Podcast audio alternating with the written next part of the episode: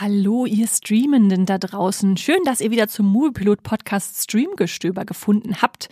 Wir stellen euch hier immer zum Anfang des Monats ja die spannendsten Serienstarts vor und wollen euch jetzt außerdem auch über die aufregendsten Streamingfilme im Dezember informieren. Und wenn ich wir sage, meine ich nicht das royale Wir, sondern ich sitze hier nicht allein, sondern zusammen mit Max Wieseler. Hallo Max. Hallo. Genau, diese Woche haben wir diese Woche, diesen Monat. Ja. diesen Monat haben wir auch ein paar mehr Filme mitgebracht, weil es einfach so zur Weihnachtszeit gerade Netflix haut so viele Highlights raus. Da konnten wir einfach das auch nicht auf fünf wie im letzten Monat runter brechen. Genau, und dann dachten wir, weil die Serienstarts äh, überschaubar waren diesen Monat, da gönnen wir euch als Weihnachtsgeschenk quasi mal zehn Filme im Dezember, damit ihr die volle Auswahl habt in der Adventszeit und euch nicht langweilt. Mit beiden Vorschaufolgen haben wir dann die 25 besten Serien und Filme. Das ist wahr, das ist wahr. Also ihr könnt euch nicht beschweren, dass es zu wenig gibt diesen Monat. Und wie immer gilt natürlich, wir sprechen hier vor allem von den Originalfilmen bei Streamingdiensten wie Netflix, Amazon, Disney Plus und so, die also wirklich von dem Streamingdienst produziert wurden, beziehungsweise die Filme, die wirklich ihre Premiere in, bei einem Streamingdienst feierten, also nirgendwo anders jetzt äh, großen Kinostart oder DVD-Start vorher schon hatten. Ähm, das heißt also, sowas wie No Hard Feelings mit Jennifer Lawrence, der am äh, 8. Dezember zu Netflix kommt, den stellen wir euch hier nicht vor, aber jetzt wisst ihr vielleicht, dass er kommt. aber dafür stellen wir euch einen anderen Film vor. Ja, ja. Soll ich gleich mal anfangen? Willst du gleich loslegen, Max? Äh, die volle Palette, wir haben halt wirklich die volle Palette dabei, also ja. Netflix, Paramount Plus, Wow, Apple TV Plus, ZDF, Disney Plus, Amazon, also ich, äh, ich glaube für jeden was. Ja, schieß, schieß direkt los. Bei Disney Plus haben wir nämlich so einen Film, der äh, nicht ins Kino gekommen ist, mhm. wie in den USA, sondern hierzulande direkt bei Disney Plus. Und das ist Theater Camp. Okay, worum geht's? Theater Camp ist eine Mockumentary, also so im Stile von Superstore so ein bisschen, gemixt mit etwas Glee. Mhm. Das ist so der Humor der Serie, glaube ich, ähm, äh, des Films. Ähm, und es geht nämlich um ein Ferienlager für äh, Theaterkids. Und äh, diese steht in diesem Sommer vor einer Krise, als die Campleiterin ins Koma fällt während einer Vorstellung, weil die Stroboskoplichter so grell sind und sie einen Anfall hat und ins Koma fällt. Such fun, ne? Ja, ja, äh, klingt schon nach einem sehr besonderen Humor. Erzähl mal weiter. Genau, und nun ihr unverantwortlicher Sohn Troy, der muss jetzt das äh, Camp übernehmen, leiten, vor dem finanziellen Ruin retten äh, und trifft dabei oft äh, fragwürdige nicht Entscheidung, also er hat fragwürdige Ideen, wie er an Geld kommt, mhm. äh, wie er das Geld auftreiben kann und einsparen kann äh, und hat aber keine Ahnung, warum diese Kinder so sehr überhaupt an dieser Theatererfahrung im Camp so hängen. Das muss er lernen. Ich nehme an, er war selbst kein Theater-Kid. Nein. Okay. Äh, und dabei eckt er dann auch mit den unterschiedlichen Betreuerinnen an ähm, im Camp. Allen voran Amos und Rebecca Diane, zwei beste Freunde, die ihre Leidenschaft für Theater sehr ernst nehmen und eine neue Musical-Produktion über das Leben der Campleiterin auf die Beine stellen und dann so kleine siebenjährige Kinder über Koks in den 70ern singen lassen auf der Bühne. Äh, und dann hätten wir noch unter anderem äh, Glenn, der sich um die ganze Technik im Camp kümmert und Clive, den Tanzlehrer und Janet, die Bühnenkampf unterrichtet, aber eigentlich gar keine Ahnung von Theater hat und für den Job ihren Lebenslauf äh, verfälscht hat und gar nicht weiß, was sie da machen soll. Ähm, genau. Und der Cast äh, ist natürlich auch sehr spannend. Ich wollte gerade sagen, so viele Figuren, da muss doch bestimmt jemand Bekanntes mitspielen. Die drei Hauptrollen spielen äh, nämlich Ben Platt, kennen natürlich viele aus Pitch Perfect oder die Evan Hansen, äh, Molly Gordon, die spielt in der zweiten Staffel von The Bear den Love Interest von dem Haupt äh, von der Hauptfigur ah, ja. ähm, und äh, Noah Galvin kennt man unter anderem aus äh, The Good Doctor, da spielt er mit oder er ist auch äh, Ben Platts Verlobter. Ach, interessant. Äh, genau, und die drei haben auch gemeinsam mit dem Co-Regisseur äh, Nick Lieberman das Drehbuch geschrieben. Was auch interessant ist, ist so, glaube ich, so ein bisschen autobiografisch, weil Ben Platt und Molly Gordon, die beiden Hauptdarstellenden, äh, die kennen sich seit Kindheitstagen und waren äh, auch in so einer Theater-Nerd-Clique gemeinsam mit Beanie Feldstein als Kinder. Ähm, genau. Und sonst zur Besetzung spielt noch mit die Campleiterin äh, Amy Sedaris, zumindest The Mandalorian-Fans ja, kennen sie. Ja, ähm, Jimmy Tatro aus äh, American Vandal und Ayo Edibiri aus The Bear. The Bear. Auch The Bear. Und natürlich im Double Feature jetzt, äh, Bottoms gibt's ja bei Stimmt, Amazon Prime Video gestartet. kürzlich. Ah, na Mensch, da haben wir ganz viel für, für sie. Ich glaube, hier wird das auch ein großer Star. Die ist jetzt groß Ja. im Kommen. Ja, sehr schön. Okay, gibt's noch einen Grund, warum das unbedingt auf die Merkliste sollte? Ihr habt's vielleicht schon gehört, ich bin investiert, ich bin ein Theater Kid. also ich hab, ich fand den Film unglaublich witzig und wer Musicals und Theater mag, der wird da auf jeden Fall sich da sehr abgeholt fühlen. Es gibt ganz viele Insider-Gags, ähm, aber sonst auch so ist es einfach so eine sehr charmante Komödie ähm, wo ich auch einfach extrem viel gelacht habe. Okay, Ja. schön. Humor, das ist sehr schön. Äh, wo und wann läuft es denn? Disney Plus an Nikolaus, dem 6. Dezember. Kann man sich gut merken. Sehr schön. Dann mache ich direkt weiter. Ich springe ein bisschen, zwei Tage weiter und stelle euch vor Silber und das Buch der Träume. Schöner Titel, oder? Der Titel verrät vielleicht schon, basiert es auf einem Buch? Tatsächlich, Max. Es ist äh, eine Verfilmung eines äh, berühmten, relativ berühmten deutschen Buches von Kerstin Gier. Die hat auch die Edelstein-Trilogie geschrieben, also Rubinrot, Smaragdgrün, Saphirblau, die auch verfilmt wurden. Und die hat auch eben Silber die Trilogie der Träume geschrieben. Und darauf basiert das jetzt. Es geht um die 17-jährige Liv, eigentlich Olivia Silber, die nach London zu ihrer Mutter zieht, ähm, mit ihrer kleinen Schwester zusammen, nachdem sie in den letzten acht Jahren schon äh, sechsmal umgezogen ist. Also sie will jetzt endlich mal da Fuß fassen. Äh, und die träumt dann ziemlich wilde Sachen und trifft außerdem auf eine Gruppe Jungs rund um äh, Henry, die nachts auf dem Friedhof seltsame Rituale durchführen und äh, ja von Sachen wissen, ähm, die sie eigentlich nicht wissen dürften. Zumindest nicht äh, hat sie ihnen wach nie irgendwas davon erzählt. Und da kommt dann halt so ein bisschen dieses äh, geheimnisvolle Reihen von Traumen und Traumreisenden, die sich also so ein bisschen mit äh, Wachträumen, auch mit luziden Träumen beschäftigen, äh, ist da so das Grundthema dieses Films. Stürzt sie dann ein Abenteuer in der Welt der Träume äh, und wo natürlich jede Traumerfüllung auch ihren Preis hat. So ist das. Klingt wie eine tolle Fantasy Young Adult Reihe. Genau, genau. Ansonsten bekannt ist natürlich, wie gesagt, die Autorin äh, Kerstin Gier, aber ähm, auch Nicolette äh, Krebitz kann man natürlich kennen, als ist eine deutsche, bekannte deutsche ähm, Schauspielerin. Bendits Wolke unterm Dach hat sie zum Beispiel gemacht. Ähm, und äh, die Regie Helena, Helena Hufnagel äh, hat zum Beispiel so Sachen wie bitte Generation, beziehungsunfähig oder einmal bitte alles äh, gedreht. Also schon Es auch, ist auch eine deutsche deutsche Namen mit Produktion. Genau, das ist eine deutsche Produktion, ein deutsches Buch, eine deutsche Produktion, aber halt in England angesiedelt und auch äh, mit äh, englischsprachigen Darstellern. Es ist dann auf Englisch gedreht worden tatsächlich. Also es gibt da natürlich eine deutsche Synchronisation, aber ja, genau. Und du als Bücherfan, hast du zufällig das gelesen? Ich habe es nicht gelesen. Ich habe die, die Edelstein-Trilogie habe ich damals noch gelesen, aber ich war dann halt schon so ein bisschen raus aus dem Alter eigentlich, äh, wo ich sagte, das ist schon eher noch so äh, kindlichere Fantasy gewesen. Aber ich habe von vielen gehört, so ein bisschen jüngeren Alters, dass sie das sehr schätzen. Insofern gucke ich mir den Film bestimmt dann mal an, wenn er kommt. Wann kommt er? Er kommt am 8. Dezember zu Amazon. Ja. Sehr schön. Dann mach du direkt weiter, Max. Was hast du uns als nächstes mitgebracht? Auch am 8. Dezember. Und zwar auf Netflix äh, Leave the World Behind. Das ist der neue Film vom Mr. Robot-Schöpfer Sam Esmail. Oh, das klingt natürlich schon vielversprechend. Äh, worum geht's? Also die Geschichte ist eine Adaption äh, von einem Roman, der auch Leave the World Behind äh, heißt, von Roman Alarm. Und es geht um die kleine vierköpfige Familie Sanford aus New York City, die sich in ein Ferienhaus auf Long Island einmietet. Aber Entspannung erwartet sie im Urlaub nicht. ähm, zuerst entfliehen sie gerade noch so einem Schiff, das am Strand plötzlich aufläuft, äh, während sie da liegen. Speed 2? Und dann klingelt nachts auch noch äh, unerwarteter Besuch äh, an der Tür, nämlich äh, George und seine Tochter. Und äh, die behaupten, die Besitzer des Ferienhauses zu sein und wollen dort Zuflucht finden, nachdem ein Blackout ganz New York lahmgelegt hat. Sagen sie die Wahrheit? Das werden wir dann erfahren. Aber ohne Internet, Telefon, Fernsehen sind die beiden Familien komplett abgeschnitten von der jeglichen Best- Außenwelt. Beste Voraussetzung für so einen Thriller. Abgeschnitten von der Außenwelt. Man weiß nicht, ob man den Fremden trauen kann. Genau, und dann kommt es zu Spannungen zwischen denen und um sie herum passieren immer seltsamere Dinge. Wenn dann plötzlich 100 Rehe im Garten stehen und Okay, dich anstarren. okay. Ja, da passieren Sachen.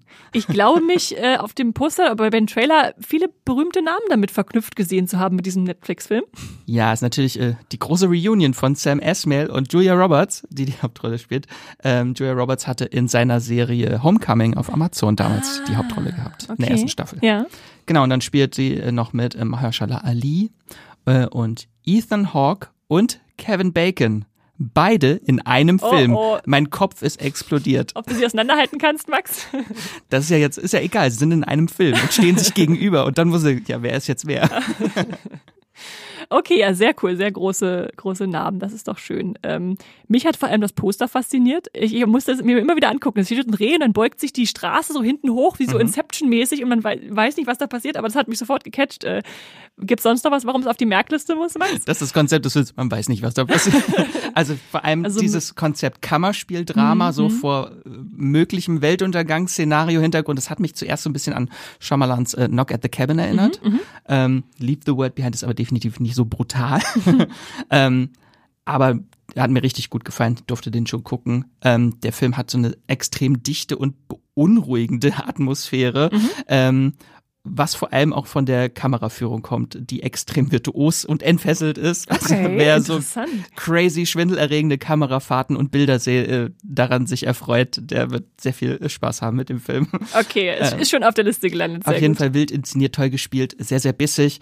Und das schönste Dilemma in dem Film, da konnte ich mich wirklich drin wiederfinden. Äh, Und es können sich, glaube ich, alle Serienfans äh, können sich ja mitfühlen. Die kleine Tochter von dieser Urlauberfamilie hat alle Staffeln Friends durchgebinged. Und gerade als sie das Serienfinale starten will, fällt überall das Internet aus. Und das stürzt sie in eine Krise, weil was passiert, wenn die Welt untergeht und du wirst niemals erfahren, wie deine Lieblingsserie endet. Ein Dilemma. Ein Dilemma. Das wir alle nachvollziehen können. Okay, sehr schön, sehr schön. Sag noch mal kurz, wo es läuft und äh, wann es startet. äh, läuft bei Netflix ab dem 8. Dezember und plant euch am besten schon mal einen ganzen Abend dafür ein. Der Film dauert nämlich zwei Stunden 20 Minuten. Okay. Aber endlich mal ein guter Weltuntergangsfilm auf Netflix. Das war ein, ein Seitenhieb an Don't Look Up. Ich habe es verstanden, Max, ich habe es verstanden. Der war unterhaltsam. Okay, soll ich gleich weitermachen? Gerne, gerne. Ich habe äh, als nächsten Film mitgebracht äh, Chicken Run 3 beziehungsweise Chicken Zwei. Run Obe 2, habe ich 3 gesagt?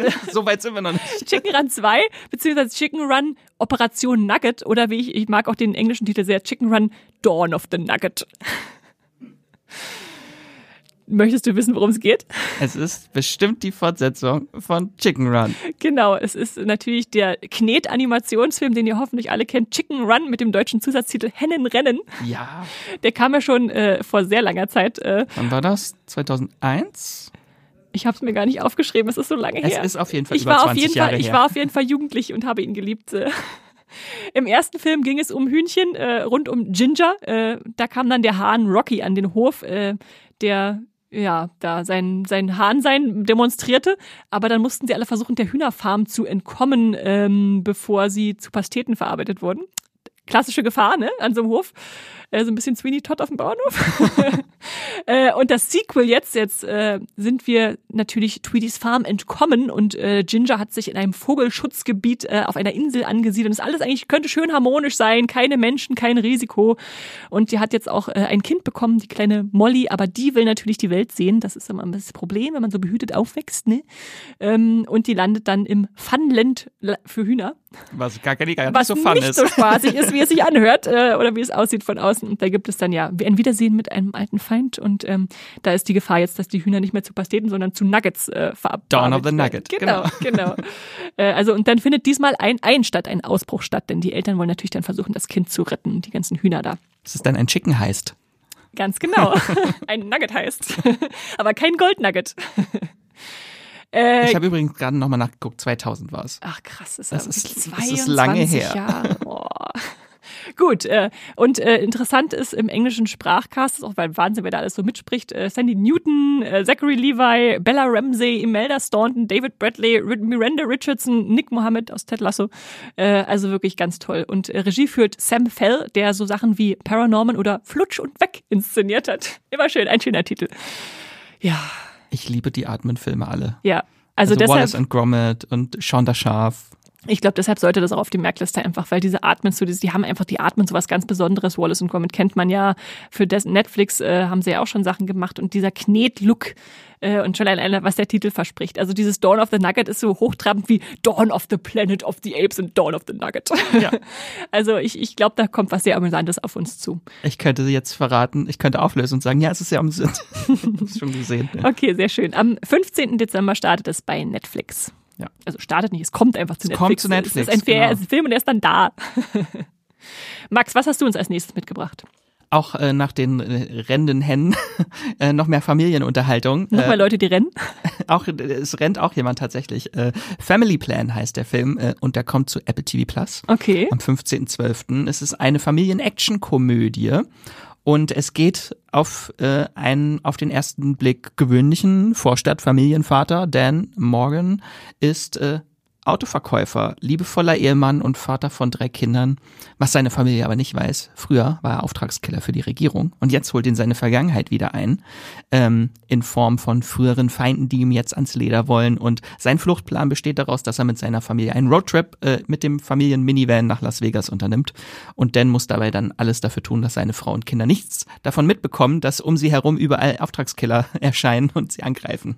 Also er hält das sogar geheim bei der Flucht, dass er Auftragskiller ist. Er tut dann weiterhin so, als wäre er so ein Autoverkäufer, der nicht, sich nicht zu Schulden kommen lassen hat. Ja, guckt aber nicht den Trailer zu dem Film. Okay. Der verrät nämlich schon sehr Okay. viel. Aber was du uns zumindest noch verraten kannst, ist, wer mitspielt. Ja, die Hauptrolle spielt Mark Wahlberg. Kennen wir alle. Ähm, So ein Film ist das also. so ein Film. Seine Filmfrau ist Michelle Monaghan. Ähm, es spielt seine Tochter ist Zoe Coletti. Die kennt man aus Fear the Walking Dead. Äh, um, da hieß sie Dakota, die Ah ja, Figur. ich falls ihr erinnere mich, Oder ja. Only Murders in the Building hat sie auch mitgespielt. ah ja. Äh, spielt noch mit ähm, Kieran Heinz. Ich glaube, man spricht ihn so aus. Ja, Aber Aberforth Dumbledore? Äh, und äh, Maggie Q. Okay. Genau, und die Regie äh, ist ähm, von, inszeniert ist der Film von Simon Callan Jones, hauptsächlich Episodenregisseur für Serien, aber extrem viele, also Generation Kill, Boardwalk Empire, Manhattan, Tremmy, Jessica Jones, Shooter, Ballers, The Expanse, The Diplomat. Und das würde dich sehr freuen, er hat vier von sechs Folgen von Years and Years inszeniert. Uh, das ist natürlich vielversprechend, okay. Sonst Genau. noch was, was dich besonders an diesem Film reizt? Einfach nur, wer jetzt schön zur Weihnachtszeit so Ja, Familien-Action-Unterhaltung. Familie und Action zusammengeführt, das sind so oder? Filme, die früher eigentlich Arnold Schwarzenegger die Hauptrolle eigentlich hatte, oder? Ja, In stimmt, den 90ern. stimmt. Jetzt haben wir Mark Wahlberg, okay. Genau. Es kommt also zu Apple TV Plus. Sag nochmal das Datum bitte. Am dem 15. Dezember könnt ihr das dann dort streamen. Sehr schön. Und wir bleiben auch noch bei diesem Datum. Mitte des Dezembers kann natürlich viel rausgehauen werden. Und was wäre der Dezember ohne einen Märchenfilm? Da mussten wir natürlich auch einen jetzt mit reinbringen, weil ich zumindest schaue mit meiner Familie immer am Weihnachten Märchen. Und da gibt es auch eine neue ZDF-Produktion. Max, wie heißt die? Ein neues deutsches Märchen. Äh, Beziehungsweise kein neues Märchen, ein bekanntes Märchen. Äh, Rapunzel und die Rückkehr der Falken heißt der Film. Kommt im ZDF. Ähm, und ist eine etwas andere Version des Rapunzel-Märchens der Gebrüder Grimm. Es geht darum, ein kleines Mädchen wird als Baby von ihren verarmten Eltern an eine Zauberin verschenkt, die heißt Eleonore, äh, und dann wächst sie bei dieser auf. Und eines Tages werden sie dann viele Jahre später von der Königin an deren Hof eingeladen, wo es dann zu einem Zwischenfall kommt und die Zauberin und Rapunzel müssen die Flucht ergreifen, was sie tun, in einem Turm. Und dann vergehen wieder viele Jahre. Hat Rapunzel trotzdem lange Haare? Das weiß ich nicht. Ja, das sollen wir ich gucken, das müssen wir dann rausfinden. Genau, und natürlich kommt der Prinz, äh, entdeckt natürlich eines Tages dann Ja. diesen Turm, natürlich, wie soll es auch anders sein? Und äh, dadurch aber auch die rachsüchtige Königin wird dadurch dann wieder zur Gefahr für Mutter und Tochter. Mhm. Okay. Weißt du, was es mit dem Falken im Titel auf sich hat? Ich glaube, das, der Falk ist auf jeden Fall das Wappen des äh, Königreiches, Es das gibt ja auch, Wappentier. vielleicht gibt es ja auch Turmfalken und sie sind ja in einem Turm. Vielleicht. Okay, äh, ja, spannend. Es äh, scheint eine schöne Produktion zu sein, die man dann sich ein bisschen mit mehr Aufwand äh, hergestellt angucken kann. Und ich mag ja. Andrea Sawatzki sehr und sie spielt Ah. hier die, Die Hexe. die Hexe. Natürlich. Die Zauberin. Ah, Verzeihung. Die Zauberin. Und Weihnachten ist ja einfach die Zeit für Märchenfilme und warum nicht auch mal so einer neueren Verfilmung äh, eine Chance geben, statt das dreitausendste Mal Aschenbrödel zu gucken, was wir natürlich auch alle tun werden. Aber man hat dann immer noch, kann auch noch was Neues gucken. Ja, ja, ich gucke dann immer in die Mediathek und dann gibt's dann diese, weiß ich nicht, sieben auf einen Streich oder wie die hießen, diese Reihe, diese einstündige Märchenverfilmung, tausende zur Auswahl, aber hier gibt's noch mal eine ganz neue dann also. Genau, also falls ihr noch irgendwas sucht, was ihr an Weihnachten dann mit den Kindern schauen äh, könnt, ist das, glaube ich, ein passender Tipp, weil, also der Film kommt ab dem 15. Dezember in die Mediathek vom ZDF und äh, im TV, im ZDF läuft er am 24.12. Okay. um 16.30 Uhr. Also das ist das Das Weihnachtsprogramm, Weihnachts, glaube ich. okay, Ereignis, alles klar, sehr schön. Statt Bescherung gibt's dann einfach, kann im Hintergrund laufen, während der Bescherung dann Rapunzel und die Rückkehr der Falken. Ja, okay. Gut, der nächste Tipp, den ich noch mitgebracht habe, Der ist nicht so festlich. nicht so weihnachtlich. äh, da wenn man wieder ein bisschen harte Action und Thriller braucht, dann guckt ihr euch Finest Kind an bei Paramount Plus. Da geht es, äh, also spielt vor dem Hintergrund von kommerzieller Fischerei in den USA und der Vater bildet, bittet seinen Sohn, mal mit dem Boot auszufahren, weil er gerade selbst nicht kann und ähm, der Halbbruder ist dann irgendwie auch noch mit im Spiel, den soll er mitnehmen und der Sohn nimmt es leider mit den Regeln nicht so genau. Also der geht dann schon mal ins kanadische Wasser ein bisschen da abfischen, weil da sind offenbar die, die Gewässer besser und wird dann aber leider geschnappt und dann hat er auf einmal hohe Schulden. Das Boot ist in Gefahr, also die, der Lebensunterhalt dieser Familie und der muss jetzt versuchen, das Geschäft zu retten und dafür geht er einen Deal mit einer kriminellen Gang aus Boston ein, äh, die da Drogen schmuggeln lassen wollen. Und da tritt dann auch eine mysteriöse Frau auf den Plan. Max. Fischfang und Drogenschmuggel. das klingt eine, nach einer wilden Mischung. Mischung. Und wer ist diese mysteriöse Frau? Das ist äh, so, glaube ich, das größte Argument, sich das auch anzugucken, weil natürlich äh, sie gerade sehr groß ist. Jenna Ortega spielt diese mysteriöse Frau und weil wir dieses Jahr keine neue Wednesday-Staffel bekommen haben, kriegen wir zumindest äh, die, diesen schönen Film Finest Kind. Scream 6 und Finest Kind sind die einzigen zwei Sachen dieses Jahr, in denen sie zu sehen ist. Ja, krass. Ja. Aber da habt ihr dann eure Jenna Ortega-Unterhaltung. Ansonsten könnt ihr auch noch kennen, äh, Tommy Lee Jones, der spielt den Vater, ist ja auch ein Urgestein an, an Schauspiel. Äh, und die Brüder werden gespielt von Toby Wallace, den kenne ich nicht so. Also habe ich zwar einmal gesehen in Miller Meets Moses, aber Ben Foster kennt man natürlich auch aus Hell or High Water und so. Ähm, und Ismail Cruz Cordova für alle äh, Rings of Power Fan. Mm. Ringe der Macht ist auch dabei. Und äh, ganz spannend ist auch, ähm, der Regisseur, der diesen Film inszeniert, ist äh, Brian Helgeland. Der hat Ritter aus Leidenschaft oder Legend oder 42 gemacht. Also schon auch sehr spannende, schöne Filme. Und das Drehbuch stammt vom Mystic River oder Robin Hood äh, äh hat er so. Also der, der hat schon ein Händchen, glaube ich, auch für, für, für spannende Unterhaltung. Ja, ein seltenes äh, Paramount Plus Projekt, was man nicht von äh, Taylor Sheridan produziert stimmt, ist. Stimmt, stimmt. Es passt zwar in diese in diese bisschen Sparte rein, aber ist schon äh, was was anderes noch. Und ich mag auch das Poster. Da sieht man so so eine Hand, da hängt eine Waffe im Vordergrund, die ist aber unscharf und durch dieses Loch des Abzugs sieht man das Schiff. Und das, ist, das sagt mhm. eigentlich alles zu diesem Thriller, der in Boston äh, kalten äh, spielt. Äh, genau. Das kommt am 16. Dezember dann zu Paramount Plus. Finest Kind. Wenn euch zu viel Fantasy überall sonst ist. Gibt es ja noch ein bisschen harte Unterhaltung. Genau. So, und dann gehen wir noch weiter. Wir sind nochmal bei Netflix gelandet. Max, da startet am 20. Dezember Maestro. Hm, was ist denn das? Hast du noch nie gehört, wa? ich ich stelle mich jetzt dumm. Nein, habe ich natürlich nicht gehört. Es ist nicht äh, Bradley Cooper. Doch, es ist Bradley Cooper. Es geht um äh, Leonard Bernstein, der da eigentlich seine ganze 30 Jahre Lebens- und Liebesgeschichte aufgerollt wird als Dirigent, als Komponist und auch als Ehemann von Felicia Montalegre. Äh, das geht also auch so ein bisschen um diese zwei äh, ausgespielt, diese, diese Beziehung. Und die treffen sich 1946 auf einer Party. Es folgen zwei Verlobungen und schließlich eine sehr komplexe Ehe und drei Kinder. Und ähm, das muss man alles so als Biopic dann, glaube ich, miterleben. Da kann man gar nicht so viel zu erzählen. Was es für mich besonders interessant macht, ist natürlich, dass es die zweite Regiearbeit von Bradley Cooper ist nach A Star is Born, den ich ja wirklich sehr mochte. Und äh, da bin ich jetzt sehr gespannt, was er als nächstes abliefern wird. Und da ist er auch selbst in der Hauptrolle zu sehen, neben Carrie Mulligan. Also ich glaube, Oscar schreit dieser Film schlechthin. Deshalb kommt er auch kurz nochmal ins Kino vorher. Aber äh, ja, dann haben wir noch Matt Bomer dabei, Maya Hawk, Sarah Silverman. Also der Cast lässt sich auch sehr sehen. Äh, sieht, sieht sehr gut aus. Weißt du, warum er noch auf die Merkliste gehört, Max? Weil es um Leonard Bernstein auf jeden Fall geht. Das, Den muss man kennen, ist oder? es bei mir schon auf okay, der Merkliste. Okay. West Side Story unter anderem. Ja, außerdem wurde es produziert von Steven Spielberg und ah. äh, Martin Scorsese, die beide auch mal verknüpft waren damit und den eigentlich selbst drehen wollten. Und dann kam Bradley Cooper und dann haben sie, zumindest Spielberg hat gesagt, oh ja, da, da habe ich keine Bedenken, der macht das super. Ähm, genau, hat da schon Lob vorab gekriegt und er ist einfach so eine spannende Karriere. Also vor 20 Jahren hat Bradley Cooper noch den besten Freund in Alias, die Agentin gespielt und jetzt dreht er selbst äh, künstlerisch hochbeanspruchsvolle Filme. Ähm, genau, und da will ich einfach auch herausfinden, so ein bisschen, äh, was da dahinter steckt. Äh, hat seine Premiere schon auf dem Venedig Filmfestival gefeiert und wurde gelobt für berührende Erzählungen und starke Performances. Und äh, ja, das, da bin ich dabei. Schalte ich dann ein. Am 20. Dezember bei Netflix. Ist schon auf der Liste. Ist schon auf der Liste, sehr gut. Max, du hast uns jetzt noch mal ein bisschen Sci-Fi Fantasy Action mitgebracht. Das ist genau wie das Star Wars Phänomen. Ist es Fantasy ja. oder ist es Sci-Fi oder ist es einfach alles? Was ist das? Es ist ähm, der größte Netflix-Film des Jahres. Wahrscheinlich.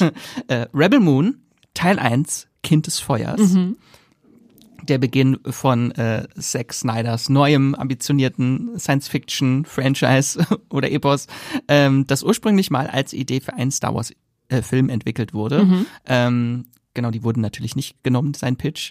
Und dann hat er das umgewandelt. So schön, macht er einfach sein eigenes Ding. Merkt man auch, wenn man jetzt sich mal den An in Inhalt anguckt.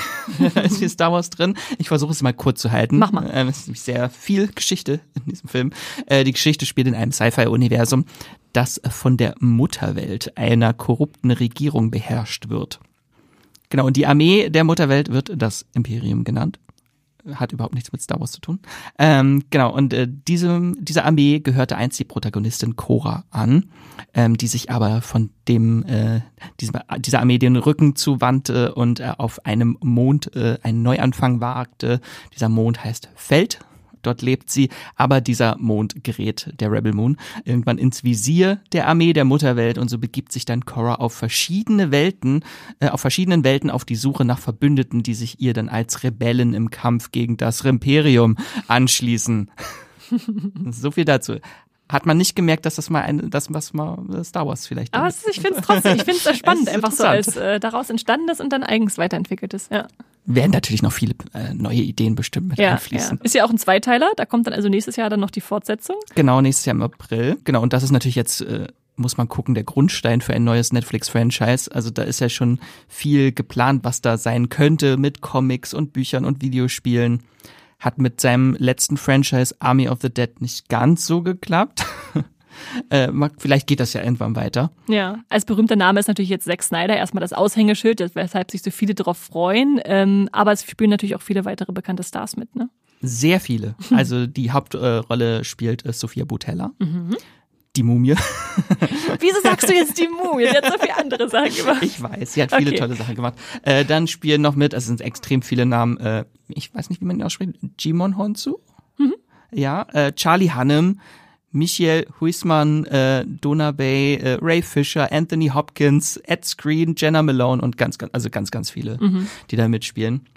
Ähm, genau, und ich glaube, es gibt einfach kein Drumrumkommen um diesen Film, wenn es der größte Netflix-Film des, äh, des Jahres ist. Ähm, einfach um mitsprechen zu können, sollte man es, glaube ich, schon gesehen haben. Ich denke auch, ja. Ja, und es sieht also schon sehr episch aus. Also die Trailer sehen halt schon so Style Overload, typisch Zack Snyder. Ja, ja. Aus. also was man wahrscheinlich auch will dann, ne, wenn man einen Zack Snyder Film guckt. Also ich äh, bin gespannt. Ja. Sag uns nochmal, wann es startet bei Netflix. Also der Teil 1, Kind des Feuers, startet am 22. Dezember bei Netflix und Teil 2, Die Narbenmacherin heißt er, äh, kommt am 19. April und was ich ganz, äh, 2024. Genau, und was ganz spannend ist, Zack Snyder hat auch verraten, dass es von den Filmen auch äh, unterschiedliche Fassungen geben soll, also noch längere R-Rated-Fassungen, brutalere Fassungen. Ähm, Wie nennt man es denn dann als Cut? Weil es kann ja nicht mehr der Snyder-Cut sein, wenn der erste schon ein Snyder-Cut war. Extended-Version. Okay, Extended Snyder-Cut. Die besonders Hardcore-Version. äh, die, die haben aber noch keine Termine. Okay, okay. Ja gut, äh, dann könnt ihr euch das auf jeden Fall noch auf die Liste setzen. Ich glaube, da ist kein Vorbeikommen dran dieses Jahr. Und woran ist auch kein Vorbeikommen? An einem neuen Harry Potter Film, der kommt am 24. Das Dezember ist das zu Weihnachtsgeschenk. Weihnachten. Genau, aber ein etwas anderes Weihnachtsgeschenk, als man denken sollte. Der Film heißt David Holmes, The Boy Who Lived. Also wir kennen das ja aus Harry Potter, der Junge, der überlebte, aber das hat ja einen etwas tragischeren äh, Hintergrund. Es ist nämlich eine Dokumentation, also schon ein Harry Potter zentrischer Film, aber eine Doku und die stellt uns den Mann vor, der Daniel Radcliffe's Stunt Double war in fast allen Harry Potter Filmen, nämlich David Holmes und gibt so Einblick in seine Lebensgeschichte, wie er zum Stuntberuf gekommen ist, äh, wie das so hinter den Kulissen aussieht, wenn so ein Harry Potter Film gedreht wird, auch die enge Beziehung zu Daniel Radcliffe, also Daniel Radcliffe taucht auch viel in diesem Film auf. Ähm, und dann natürlich auch dieses große Ereignis, was ja auch um die Welt ging damals, dass bei den Proben zum siebten Harry Potter Film er dann einen Unfall hatte und sich das Rückgrat brach. Ähm, und dann seitdem im Rollstuhl sitzt, aber trotzdem halt am Leben festhielt, obwohl seine motorischen Fähigkeiten immer weiter zurückgingen und äh, sich verschlechterten. Und ähm, ja, das betrifft natürlich vor allem ihn, das ist auf ihn fokussiert, aber auch die Menschen in seiner Umgebung, wie die damit umgegangen sind, sein Mentor, der, der die Stunt, den Stunt irgendwie angesetzt hatte, die Schauspielenden und so. Also äh, es ist auf jeden Fall ein super interessanter Film für, für Harry Potter-Fans, aber auch für die, für die, die sich mit, mit der Stuntbranche vielleicht auseinandersetzen wollen. Und wie gesagt, ja, Dan Radcliffe ist natürlich dabei, dann darf dann doch nochmal bei Harry Potter, einem Harry Potter-Film mitspielen, wo man immer sagt, nein, ich mache das nicht mehr. Ähm, und äh, ja, da bekommen wir einfach nochmal eine andere Perspektive auf die, die Filme, die wir wahrscheinlich jetzt zu Weihnachten auch hoch und runter schauen werden. Könnt ihr alle an Heiligabend heulend vor dem Fernseher sitzen. Genau. Das ist sehr, sehr berührend. Das ist ein wirklich Film. sehr, genau, sehr berührender Film zur Weihnachtszeit. Jetzt nochmal alles äh, mit anderen Augen zu sehen. Auch ein bisschen, also, aber es ist aber nicht nur niederschmetternd. Also klar ist das auch mit drin, so diese Tragödie. Es sind auch Freudentränen dabei. Genau, genau. Es ist auch viel Staunen so über so einen hoffnungsvollen Menschen, der der da sitzt und äh, anderen nicht, bloß nichts Schlechtes will. Also ja. ja, ja. Das ist David Holmes, The Boy Who Lived, äh, kommt am 24. Dezember zu Sky beziehungsweise Wow. Und damit sind wir durch und haben hoffentlich für jeden Streaming-Geschmack und jeden Streaming-Dienst etwas getroffen, was ihr euch anschauen könnt. Ähm, ansonsten, wenn ihr noch mehr Inspiration braucht, schaut natürlich auch gern bei den Streaming-Serien im Dezember vorbei, die wir auch schon veröffentlicht haben und informiert euch. Und dann wünschen wir euch weiter eine schöne Adventszeit und streamt was Schönes. Tschüss.